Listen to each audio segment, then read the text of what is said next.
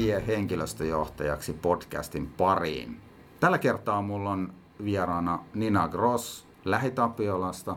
Hän työskentelee siellä Chief People and Culture Officerin tehtävässä.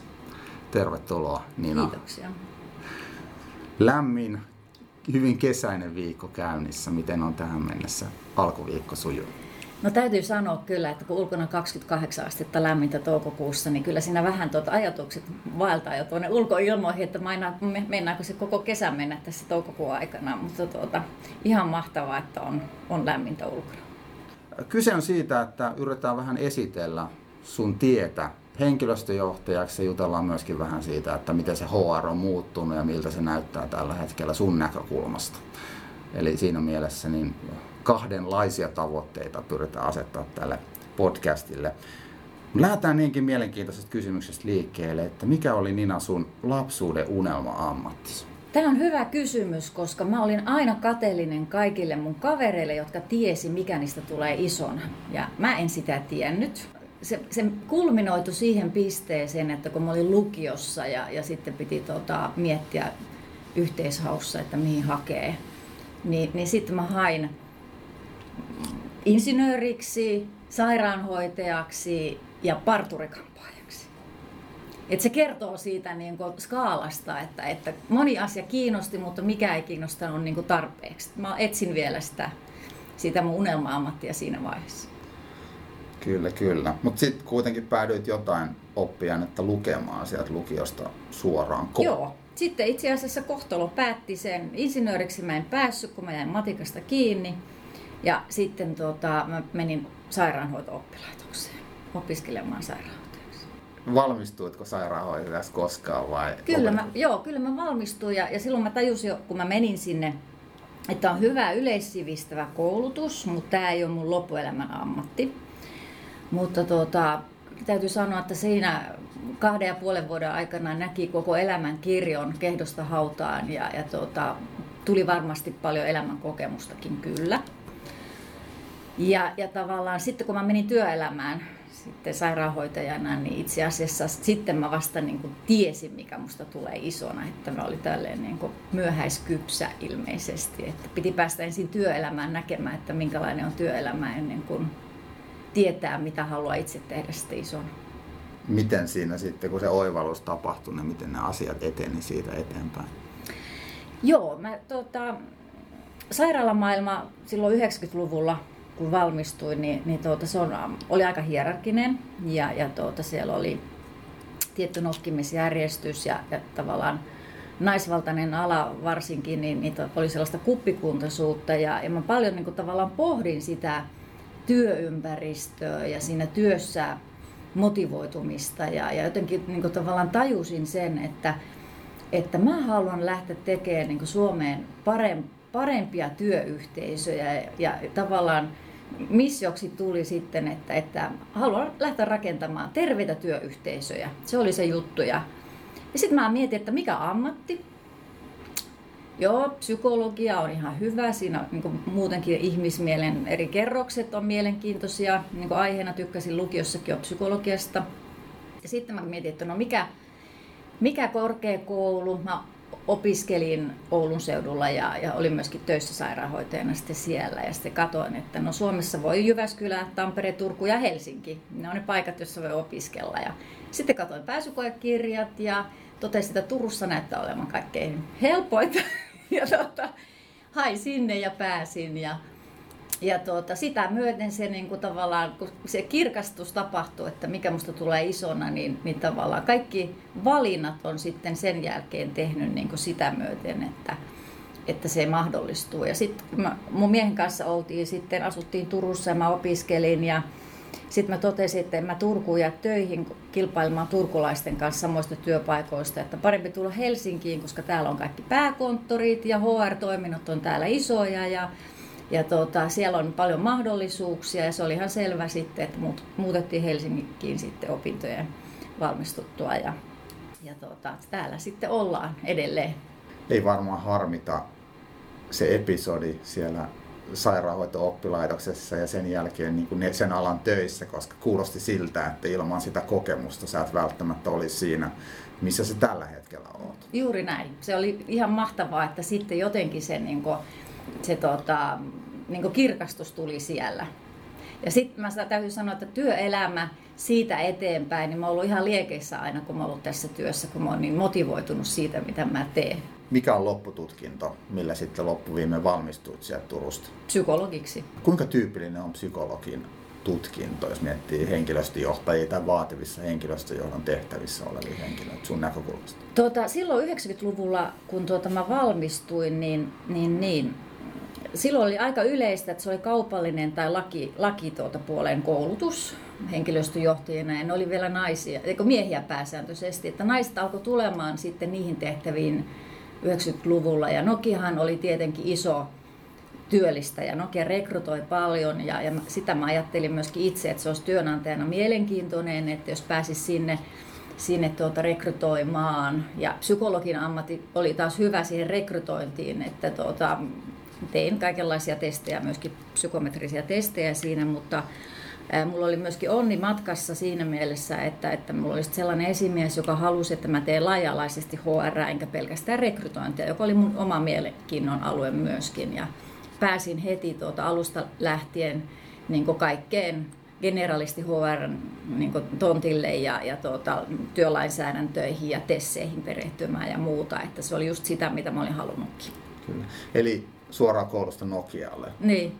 Kauan sä vietit sitten Nokialla näissä HR-tehtävissä kaiken kaikkiaan? Mä olin toistakymmentä vuotta, melkein 12 vuotta sitten vierähti siellä ja, ja sehän oli tietenkin hirveä kasvu, kasvuyritys ja siellä näki kaiken kirjon. Ensin rekrytoitiin hirveästi ja sitten IT-kupla puhkesi 2000-luvulla ja sitten tuota, myytiin tehtaita ja irtisanomiskierroksia vedettiin. Et näki tavallaan sen työelämän kaiken kirjon myöskin sitten siinä vaiheessa uraa. Ja, ja sitten se oli ihan mieletön niin kuin tavallaan, sanotaanko semmoinen oppikoulu ollut, ollut Suomessa kaiken kaikkiaan, että, että siellä on paljon pätevöityneitä HR ja niin alkuuransa tehneet ja nä, se oli mielen niin kuin tavallaan hyvät työkalut ja prosessit tehdä henkilöstöhallintoa laidasta laitaan, mutta sanotaanko, että kun kymmenen vuotta tuli täyteen, niin sitten alkoi tuntua siltä, että, että mä en opi enää täällä mitään uutta. Että mun, mä osaan paljon ja mä haluaisin päästä sitä mun osaamista nyt hyödyntämään johonkin sellaiseen firmaan, jossa ei ole HR-toiminto niin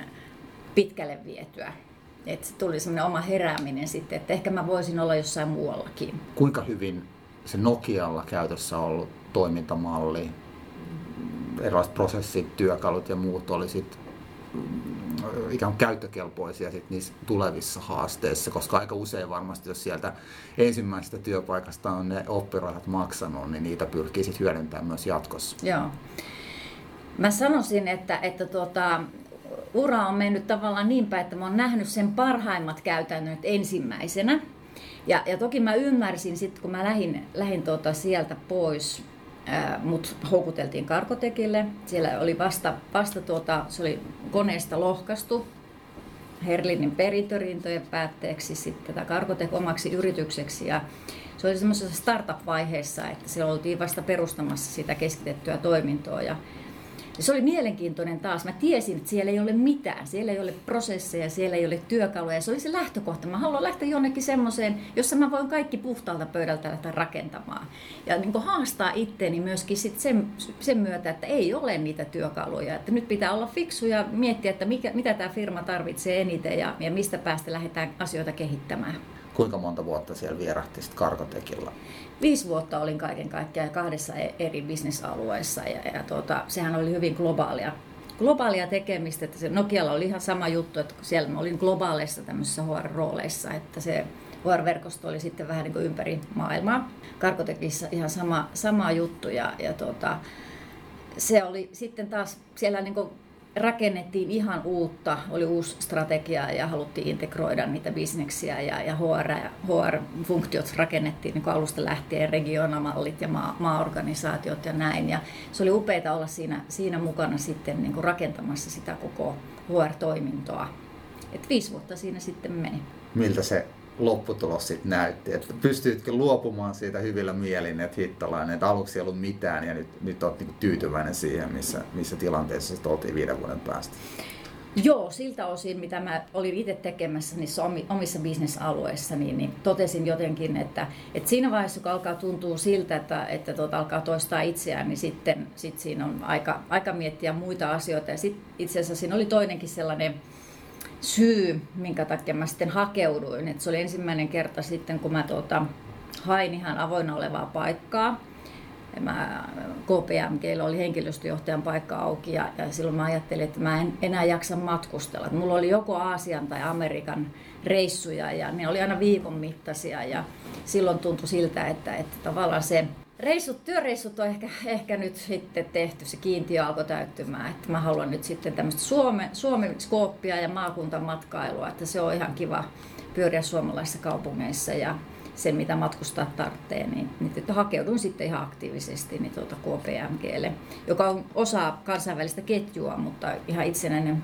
yritys Suomessa ja, ja tuota, valtakunnallinen kuitenkin, että ei pelkästään Helsingissä. Oliko siellä kuinka vahva konserniohjausta sitten emo-organisaatiosta Suomen suuntaan? No ei itse asiassa ollut, että se oli ehkä, ehkä semmoista aika, että on tiettyjä prosesseja ja työkaluja, jotka saa ottaa käyttöön, mutta joka tapauksessa maksettiin niistä, että jos et ota, niin sitten maksat joka tapauksessa niistä. Niin se vähän niin oli semmoinen hyvä, että no totta kai me otetaan nämä työkalut käyttöön, kun me niistä maksetaankin. Mutta ei ollut sellaista vahvaa ohjausta. Että se oli, ja se oli taas makeeta, että kun oli ollut siihen asti semmoisessa hyvin globaaleissa keskusohjatuissa organisaatioissa, joissa niin valmiiksi alat tekemään sitten niitä asioita, mitä tuota, on päätetty, niin sit siinä olikin yhtäkkiä sellaisessa tehtävässä, jossa niin johtoryhmän kanssa yhdessä mietittiin, että mitäs meidän kannattaisi tehdä ja mitä polkua lähteä, lähteä etenemään. Että se oli taas sitten ihan uusi perspektiivi. Mikä on sulle semmoinen ikimuistoisin kokemus, saavutus, hetki sieltä KPMGn ajoilta, mitä sä muistelet vieläkin hyvillä fiiliksillä? No mulla on itse asiassa kolme sellaista asiaa, josta mä olen tosi ylpeä. Ensimmäinen oli se, että, että tuota, se HR-osasto, jossa oli vähän toistakymmentä henkilöä ja sieltä Helsingistä käsin niin hoidettiin koko valtakunnallisesti näitä HR-prosesseja ja tuettiin ja koulutettiin esimiehiä, niin, niin tuota, me tämmöinen liiketoimintalähtöinen HR-malli käynnistettiin, eli sieltä tuli Business HR osaksi liiketoiminnan johtoryhmää sitten istumaan ja tukemaan ja auttamaan heitä. Ja siinä noin vuosi meni, että se malli saatiin sitten niin toimimaan, että ne liiketoiminta-alueen vetäjät ymmärsivät, mitä HR tekee johtoryhmässä. Ja että HR pystyy olemaan proaktiivinen sen jälkeen, kun he ymmärtää, mistä keskustellaan ja mihin ollaan menossa. Ja, ja tuota, se malli lähti hyvin sitten lentämään ja, ja sai hyvää palautetta, että siitä mä olen tosi ylpeä. Toinen asia sitten on se, että me lähdettiin esimiehiä valmentamaan ja, ja tuota sitä organisaatiokulttuuria kehittämään valmentavan johtamisen suuntaan. Silloin kun mä menin sinne, niin se esimiestyö nähtiin enemmän semmoisena koiran virkana. Ja sitten tuota, kun sitä, niin kuin siihen kiinnitettiin huomiota, me mietittiin, mitkä on ne roolit ja vastuut ja, ja mit, mitä siltä esimieheltä niin odotetaan ja miksi se rooli on tärkeä ja, ja tuota, sen viiden vuoden aikana, mitä mä siellä ehdin olemaan, niin, niin tavallaan siinä uskomaton evoluutio tapahtui siinä esimiestyön niin merkityksessä. Että siihen kiinnitettiin huomiota ja siltä vaadittiin myöskin sitten laatua. Ja, ja tuota, se oli niin kaikista mukavin palaute oli sitten sellaisilta esimiehiltä, jotka oli ollut useamman vuoden pois talosta. Ja sitten kun ne tuli takaisin, niin ne ihmetteli, että tämä on ihan niin joku eri firma, että, että täällä on niin esimiestyö ihan, ihan niin toisenlaisessa niin kuin, skoopissa ja, ja tavallaan sen merkitys on ihan toisenlainen kuin se oli aikaisemmin. Niin se oli kiva kuulla sitten sellaisella, kun itsehän sitä sokeutuu sitten viiden vuoden aikana, mitä kaikkea tapahtuu, mutta ulkopuoliset pystyy sitten niin antamaan sitä palautetta. Että itse on ollut myöskin konsulttibisneksessä ja konsultit asiantuntijat, niin ne taitaa olla maailman vaikeimmin johdettavia. että se on varmaan ollut isoja raskas muutos. Ja olettaisin, että se ei välttämättä ole ihan jokaiselta esimieheltä käynyt niin kivuttomasti. No ei, joo. Ja se, oli se, se keskustelu alussa oli sitten sitä, että esimiesroolista pitäisi palkita, että siihen kiinnitetään huomiota, mutta sitten loppuajasta ei mistään palkinnosta puhuttu, vaan puhuttiin vain sen tärkeydestä ja sen merkityksestä. Ja jotenkin se niin omaksuttiin. Ja sitten kolmas asia, mistä mä tuossa aikaisemmin jo puhuinkin, on se, että, että me otettiin tämän meidän kulttuurin kehittämisen mittariksi Great Place to Work. Ja tavallaan sitä valmentavaa esimiestyötä niin mitattiin myöskin erilaisilla 360 ja muilla. Mutta sitten oli aika nastaa, että me päästiin siinä niin suuryrityssarjassa niin listasijoitukselle jo toisella mittauskerralla – josta mä olin sitten tyytyväinen.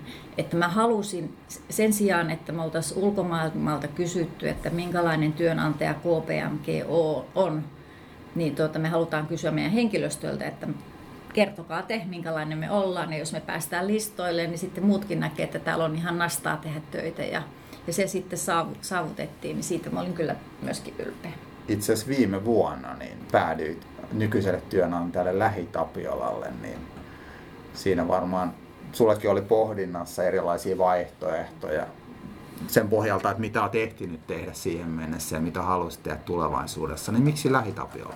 Lähitapiola on myöskin asiantuntijaorganisaatio, valtakunnallinen Suomessa. Koko luokka on paljon suurempi. KPMG oli tuhat ihmistä ja Lähitapiolassa on kolme ja puoli tuhatta. Ja, ja tota, paljon samankaltaisuuksia edelliseen työnantajaan, mutta sanotaanko, että vaikeuskertoimet on suurempia.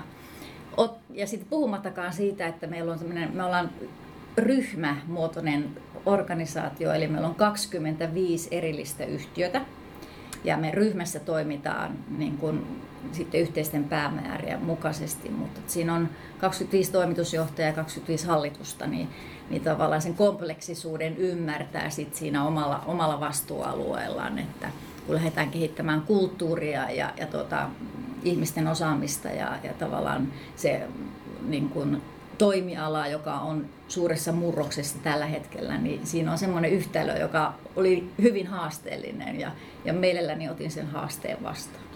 Siinä on aika monta ihmistä, kenen luottamus pitäisi pystyä lunastamaan. Juuri näin. No niille ihmisille, jotka nyt tällä hetkellä pohtii sitä kulttuurin muutosta, sehän on aika voimakkaasti framilla, ainakin keskusteluissa se, että kuinka hyvin ja fiksusti sitä oikeasti tehdään organisaatioissa, niin se on toinen asia. Niin, niin niille ihmisille, jotka miettii, miten sitä pitäisi tehdä, niin mitkä on sun mielestä sellaisia avainasioita, kun lähdetään organisaation kulttuuriin muuttaa siihen suuntaan, mitä, mitä halutaan yhteisesti? No mun mielestä on tärkeää sanottaa se ääneen, mitä me tavoitellaan että, että aikaisemmin puhuttiin arvoista paljon ja, ja tavallaan arvopohjaisesta johtamisesta ja tämä kulttuurikin perustuu arvoihin, mutta se ehkä perustuu myöskin sellaiseen yhteiseen tahtotilaan siitä, että, että mikä se on se, se fiilis tässä meidän työyhteisössä, ja, ja, jota kohti me kaikki niin kuin tehdään töitä. Ja, ja se kiteytyy hyvin paljon esimiestyöhön, mutta se kiteytyy ihan samalla tavalla. Myöskin se pitää sanottaa ääneen, että se on meistä kaikista kiinni. Esimies ei tee sitä kulttuuria, vaan henkilöstö tekee sen. Ja jokaisella meillä on yhtä tärkeä rooli sen kulttuurin toteuttamisessa. Mutta se, että se sanotetaan ääneen ja niin tavallaan määritellään, että tällaista toimintakulttuuria ja työkulttuuria me arvostetaan ja tähän suuntaan me halutaan sitä meidän tekemistä kehittää. Ja, ja sitten se on niin päämääränä kaikissa päätöksenteossa, mitä tehdään, niin, niin sitä, sitä kohti mennään. Miettii lähitapiolla, niin sä kerroitkin vähän, vähän että miten se poikesi KPMGstä, niin onko jotain muita kuin tämä niin kuin organisaation rakenne, mikä, on, mikä aiheuttaa tiettyjä niin kuin, leimallisia piirteitä sille henkilöstöjohtamiselle? Onko se esimerkiksi sitä toimiala tai, tai muu, niin onko se, aiheuttaako se mitään asioita, mitä henkilöstöjohtamisen näkökulmasta on otettava huomioon? No sanotaanko, että, että KPMG on tilintarkastusyhteisö ja siellä on hyvin reguloitua se toiminta ja vakuutus, vakuutus- ja finanssiala on toinen hyvin reguloitu toimi, toimiala, jossa joudutaan paljon tekemään tämmöistä, tämmöistä lakisääteistä sääteistä, tuota, compliance-tyyppistä tekemistä, joka säätelee sitä, sitä, niitä, niitä tavallaan toimivaltuuksia, miss, minkä puitteissa toimitaan.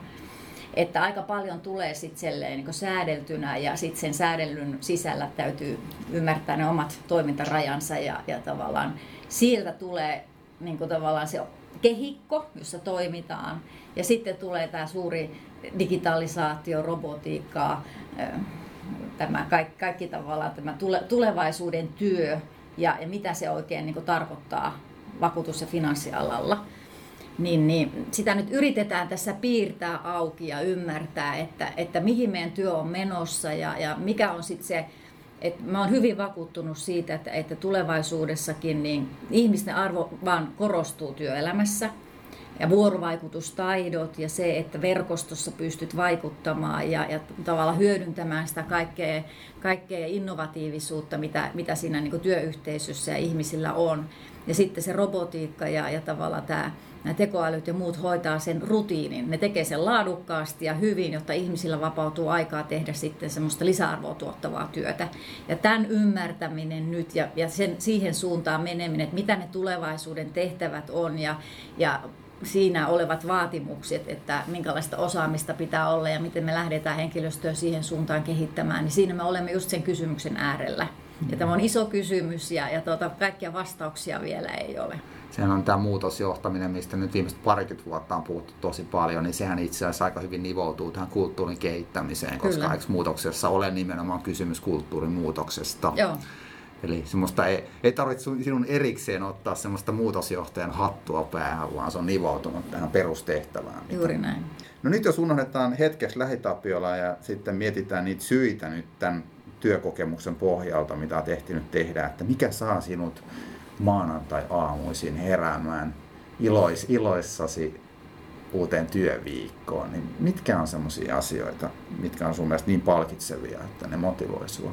Musta on hieno nähdä sellaisia niin kuin kasvutarinoita, että on se sitten HR-tiimissä, että on paljon nähnyt sellaisia, että, että ihmiset, kun ne niin kuin tavallaan ymmärtää, mitä he osaa, ja, ja tavallaan menevät sitä, sitä vähän tuntematonta kohti myöskin, että uskaltaisiko ja saavat tukea ja sparrausta ja, ja sitten niin lä- alkavat kukoistamaan. Niin se on jotenkin niin upea nähdä sellaisia kasvutarinoita ja sitten sama myöskin esimiestyössä.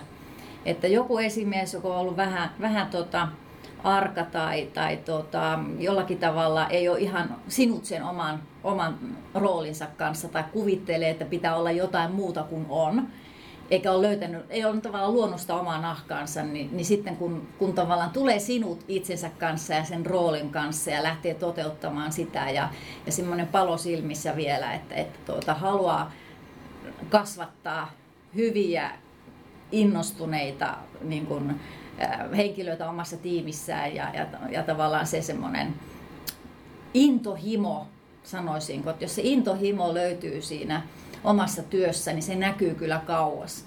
Ja itsekin olen jotenkin intohimoisesti suhtaudu edelleenkin tähän omaan työhöni ja, ja sitä intohimoa etsin sieltä kyllä. Ja, ja aina kun löydän, niin siitä saa niin lisää, lisää liekkiä.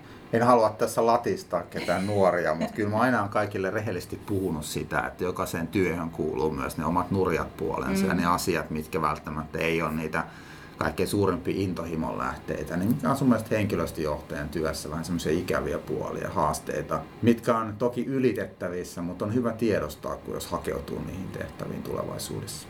Paineensietokykyä pitää, pitää olla. Ja jos henkilöstöjohtajan tehtäviin niin haluaa tai uralla niin HR yleensäkin eteenpäin, niin, niin tavallaan semmoista päämäärätietoisuutta, tietää mihin suuntaan on menossa ja, ja vähän tunnistaa niitä omia omia vahvuuksia myöskin ja pystyy niitä hyödyntämään. Ja, ja semmoista niin aktiivista otetta, että tarttuu semmoisiin mahdollisuuksiin ja että löytää, löytää ne, ne tekemisen paikat. Että mulla aina oli jotenkin semmoinen ajatus, että muutos on mahdollisuus. Mä näen sen aina mahdollisuutena, että kun joku muuttuu, niin siitä voi löytyä jotain ihan uutta ja, uutta ja ihmeellistä.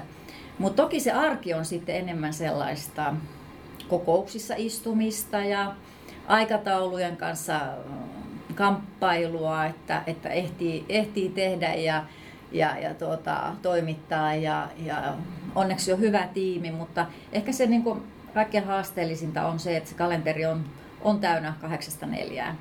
Ja sitten töitäkin pitäisi välillä tehdä, että, että palaverista toiseen juokseminen niin ei välttämättä aina tunnu siltä, että on tehnyt hyvin tuottavaa työtä, mutta nekin on tärkeitä jotta ymmärtää sen kokonaisuuden, osaa hahmottaa tavallaan, että mikä asia vaikuttaa mihinkin. Mutta ehkä se niin tavallaan lähtee siitä, että kun on jostakin kiinnostunut, niin sitten on myöskin utelias ja, ja pere, haluaa perehtyä ja haluaa mennä moneen mukaan. Mutta että tämmöiselle äh, nuorelle tai uran alkuvaiheessa olevalle, niin niin ihan niin kuin myöskin omista virheistään oppii. Että mä muistan silloin uran alkuvaiheessa itse, niin oli niin innokas ja täytin sitä kalenteria niin kuin kaikista mahdollisesta ja sitten huomasin vaan, että liika on liikaa, että piti myöskin opetella tavallaan sitä, sitä semmoista, että mun ei tarvi olla kaikessa mukana. Mun pitää pystyä tekemään valintoja, mikä on se kaikkein tärkein asia, missä mun kannattaa olla mukana ja sitten malttaa niin olla pois tietyistä jutuista. Sekin on taito, joka pitää oppia. Liiketoiminnat muuttuu ja sitä kautta myös HR muuttuu tulevaisuudessa ja on itse asiassa muuttunut jo menneiden vuosien aikana. Niin jos pohdit sun omaa uraa ja katsot sitä vähän taaksepäin, niin kuinka HR on muuttunut sun työuran aikana? Onko jotain selkeitä asioita, mitä on tullut kenties uutena, poistunut tai joku, joka on muuttanut muotoaan tässä sun uran aikana? No sanotaanko tämä analytiikka ja, ja y, muutenkin tämä, tavallaan tämmöinen numeroilla johtaminen, niin, niin tuota, mä uskon siihen, että vaikka monesti puhutaan, että nämä hr on pehmeitä asioita, mutta, mutta se ei pidä paikkansa, että se, että miten ihmisiä johdetaan ja miten ihmiset saadaan niin kuin tavallaan saatettua niin kuin kukoistukseen, niin se on todella vaikea tehtävä. Että se ei ole mitään pehmeitä höttöä, vaan se on oikeasti se on sitä, sitä kovaa ydintä, että, että pystytään niihin, niihin vaikuttamaan että ehkä se mindsetti nyt sitten, että näitä HR-asioitakin pystyy mittaamaan ja sen analytiikan hyödyntäminen sitten, niiden oikeiden mittareiden löytäminen siinä niin henkilöstöasioissa on tärkeää, jotta ne saadaan sinne tuota, bisnesmittareiden rinnalle, jota seurataan ihan samalla tavalla kuin muut, muitakin liikevaihtoja ja muita lukuja. Niin se on ehkä semmoinen yksi konkreettinen asia että niihin enemmän kiinnitetään huomiota. Ja sitten tietenkin tämä digitaalisuus ja muut, että, että tulee helppoja pilvipalveluita ja sieltä saa näppärästi raportteja ja, ja prosessit, HR-prosessit saa sinne, sinne tuota pyöritettäväksi, niin nehän on semmoisia, niin se on tätä päivää ja tulevaisuutta myöskin, että helpottaa HR, HR-ihmisen arkea, että, että se aika ei mene niiden rutiineiden pyörittämiseen, vaan sitten siihen lisäarvoa tuottavaan tekemiseen. Kuinka paljon HR joutuu tietyllä tavalla tässä nykytilanteessa perustelemaan sitä, että mekin halutaan olla mukana, vai onko se automaatio, että HR on niin osa tätä prosessia, että ei se tarvi henkilöstöjohtaja välttämättä käydä semmoista isoa taistelua, että, että, että miten saadaan niin kuin investoitua rahaa vaikka nyt analytiikkaan tai uusiin työkaluihin. Miltä se sun mielestä näyttää esimerkiksi Suomen tasolla? Kyllä mä sanoisin, että, että tuota, yrityksissä kiinnitetään huomiota näihin niin HR-mittareihin ja lukuihin, mutta, mutta sanotaanko, että työkalut ei välttämättä ole ihan sitä tätä päivää vielä. Että siin, si, niihin investointeihin niin, niin tuota, ehkä panostetaan vähän jälkijunassa. Mutta tuota, se ei kuitenkaan estä sitä laadukasta HR-työtä. Että kyllä Excelissäkin pystyy paljon asioita pyörittämään, mutta se menee sitten, pitää taas olla valikoiva, että mitä, mihin asiaan sen aikansa käyttää ja mitkä on niitä lisäarvoa tuottavia juttuja. Mutta että näkisin, että tuota, kyllä meillä ehkä Suomessa on vielä tällä alueella, niin voitaisiin voitais digitaalisuutta hyödyntää paljon paremmin ja, ja näitä työ, työkaluja HR-työkalupuolella myöskin. Että, että tuota, aika paljon joudutaan tekemään vielä manuaalista. Ja sitten siinä on se ihmisen virheiden vaara myöskin. Ja, ja tuota, jos, jos tälleen niin kliseisesti puhutaan, niin ainahan sanotaan, että HR-ihmiset eivät ole mitenkään tarkkoja numeroiden kanssa ja HR-lukuihin ei voi koskaan luottaa. Tämä on niin tuttu tavallaan fraasi monestakin firmasta. Niin, niin että henkilömääräkin on väärin niin, laskettu. Niin, ja se niin vähän leimaa sitä koko HR-tekemistä, että kun me ei olla kauhean luotettavia niiden lukujen kanssa, joka johtuu siitä, että meillä ei ole siellä työkalut paikallaan. Eli mikä on muna-kana-ilmiö, että, että tuota, jos meillä olisi yhtä laadukkaat työkalut kuin taloushallinnon puolella, niin ihan tasan tarkkaan ne luvut olisi siellä oikein. Kyllä, kyllä. Tuo on mielenkiintoinen kysymys. Mä törmäsin erään sen tutkimukseen, jonka mukaan ihminen käyttää tai työntekijä käyttää noin 30 prosenttia työviikostaan tiedon hankintaan. Eli jos me käytettäisiin esimerkiksi vain 10 prosenttia työviikosta tiedon hankintaan, niin meillä olisi 20 prosenttia enemmän aikaa analysoida sitä mm-hmm. tietoa, mikä varmasti veisi asioita paljon enemmän eteenpäin. Kyllä, näin, näinpä. Mutta uskon, että, että trendi on oikeaan suuntaan ja, ja nämä HR-luvutkin saadaan ennen pitkää kuntoon. Että, että tuota, mutta sitten aina kannattaa, jos, jos on sellainen fiilis, että, että meidän HR-luvut ei ole kunnossa, niin, niin kannattaa ensin kysyä, että onko ne työkalut kunnossa. Nyt kaikki toimitusjohtajat, jotka peräänkuulettaa nyt oikeat lukuja, niin pitäkää tämä mielessä. Tota, hei, vika kysymys ennen kuin lopetellaan Niina, niin jos et olisi henkilöstöjohtaja, mikä olisi? Sanotaanko, että tässä niin kuin henkilöstöhallinnossa työskentely, niin tämä on vähän semmoista, tämä ei ole niin konkreettista. Tehdään töitä asioiden kanssa ja, ja tavallaan ne työn tulokset näkyy sitten niin kuin pitkällä aika, aikaviiveellä. Ja pitää olla malttia ja sinnikkyyttä viedä asioita eteenpäin, jotta näkyy niitä tuloksia. Niin, niin vastapainona sitten mä olen ehkä tälle kehittänyt sitten tällaisen hyvin, hyvin käytännönläheisen, että mä tykkään sisustaa ja remontoida. Ja, ja mulla on sellainen tapa, että, että loma ei voi alkaa, ellei mä maalaa jotain ja ihan tämmöistä, niin että se on niin terapeuttista maalata jotain terassilautoja tai ihan mitä tahansa. Niin ajattelin, että olisiko se, voisiko se olla sitten jotain tämmöistä ihan remontointiin tai sisustussuunnitteluun liittyvää asiaa, koska se on semmoinen toinen, toinen asia, johon panostan, mutta sitten se teen vapaa-ajalla. Tai sitten se voi olla vain johtuu siitä, että kun työ on niin, niin teoreettista, niin sitten haluaa tehdä jotain käsillä. En tiedä, mutta siinä on yksi vaihtoehto. Kiitos paljon mukavasta haastattelusta saatiin hyviä ajatuksia ja varmasti kuulijoilla on hyvä mielikuva siitä, että kuka on Nina Cruz ja, ja, ja minkälaista polkua pitkin hän on edennyt Lähitapiolan äh, henkilöstö- ja kulttuurijohtajaksi. Kiitoksia oikein paljon. Oli kiva käydä täällä jakamassa mun tarinaa. Hyvä. Ja kiitos myös kaikille kuulijoille. Ensi kerralla jälleen saman asian äärellä, mutta en vielä paljasta kuka vielä.